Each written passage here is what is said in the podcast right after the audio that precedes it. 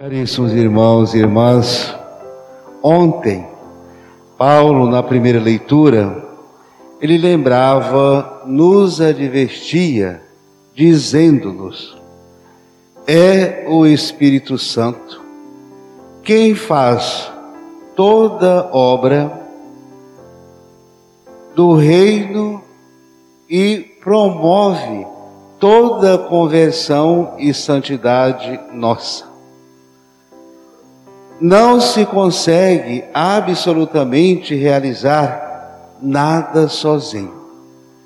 A obra do reino de Deus é composta por uma quantidade de atividades, tanto humanas, mas essas atividades humanas, elas são promovidas, elas são mantidas, elas são realizadas graças à obra do nosso santificador, que é o Espírito Santo.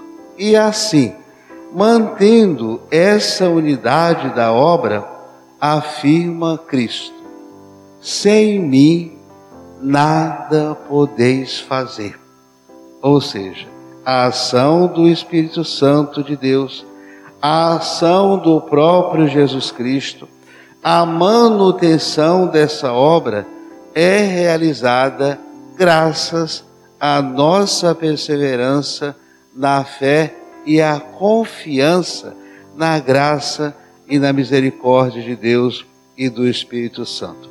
Hoje, na primeira leitura, Paulo continua essa advertência dizendo que mesmo nós realizando essa obra, mesmo nós mantendo a nossa fé, mesmo nos mantendo na caminhada, nem sempre nos aguarda e nós vamos fazer a experiência do bem. Às vezes fazemos a experiência daquilo que não é tão bom, fazemos a experiência do pecado e somos confrontados a todo instante com o mal, com aquilo que nos afasta da graça. São Paulo nos diz isso. Imagine nós pecadores. E ele diz, São Paulo: me aguardam cadeias e tribulações, mas de modo algum considero a minha vida preciosa para mim mesmo, a ponto de negar a minha fé e o meu testemunho. A minha fé, de São Paulo, e o meu testemunho está acima de qualquer dificuldade, de qualquer intolerância, de qualquer manutenção de esquivar-me de dar o meu testemunho. O meu testemunho de São Paulo, que Jesus vive e Ele é o meu Senhor, está em primeiro lugar. Ele não nega a sua fé. Ele não se abstém de caminhar, sabendo dos perigos que a qualquer hora pode ser preso, pode ser morto pelo nome de Jesus Cristo. Portanto, o testemunho é para aqueles que têm coragem e não negam a sua fé. Cabe a cada um de nós fazer essa reflexão de como estar exatamente o nosso testemunho, a manutenção de nossa fé e que nem sempre a gente caminha por estradas não muito pedregosas. As dificuldades vão estar na frente, as pedras vão estar na frente, e cabe, na manutenção de nossa fé, tirar as pedras do caminho. Se não der para tirar, dê a volta. Mas o caminho tem que ser seguido, o caminho tem que ser mantido. Já o Evangelho de hoje apresenta um pouco a dinâmica da eternidade, ou seja, a vida eterna é. Diz o próprio Jesus, que eles te conheçam, a humanidade possa conhecer o Pai, o único Deus verdadeiro e aquele que tu e aqueles que tu me enviastes para ser meus discípulos. Ou seja, Cristo não lembra só de, dele mesmo. Ele se preocupa na manutenção da fé de todos aqueles que Deus o confiou. E ele roga. A oração de Jesus mostra a preocupação com os discípulos e com o povo. E diz: Eu te rogo por eles, não te rogo pelo mundo mas por aquele que tu me enviastes, porque são teus. Em momento algum, Jesus é tão tem uma visão muito pessoal da humanidade, dizendo que o povo e os discípulos é dele. Ele diz que é do Pai. Ele é o pastor. Ele está cuidando, mas o rebanho não é dele.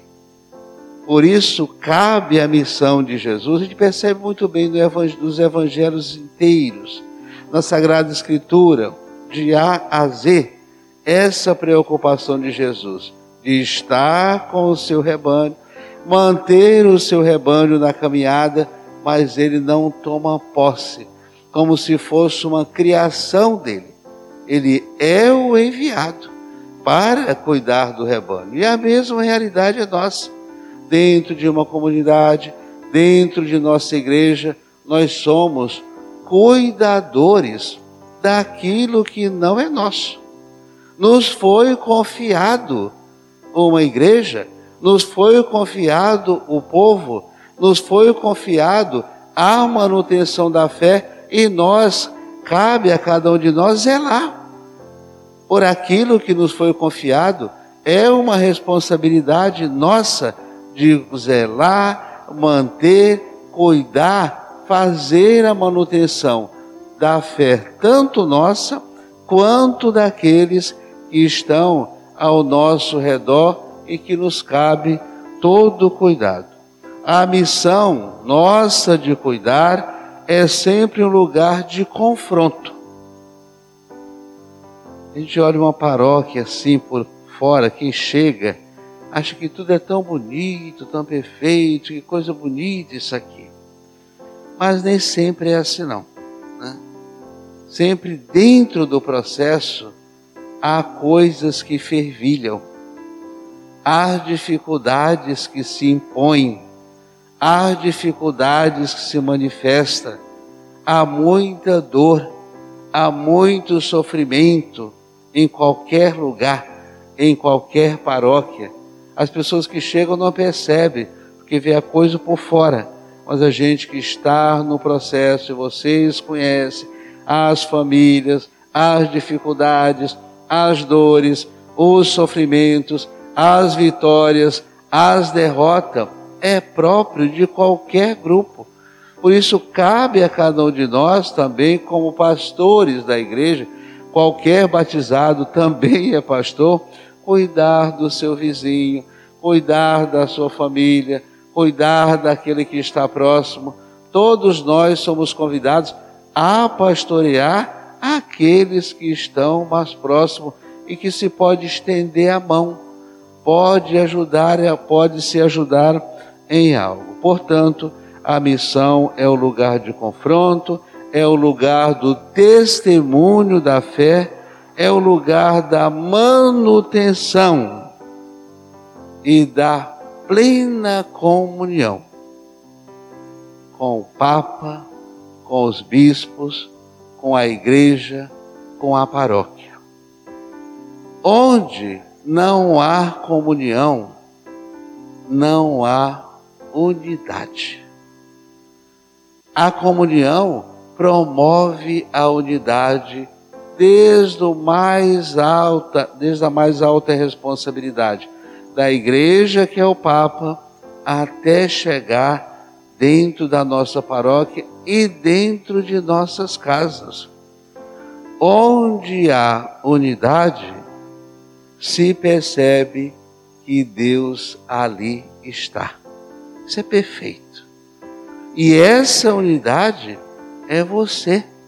que tem que promovê-la na sua casa, na sua igreja, com o Papa, com os bispos, com a paróquia. Nós somos enviados para promover essa unidade entre nós. Assim seja.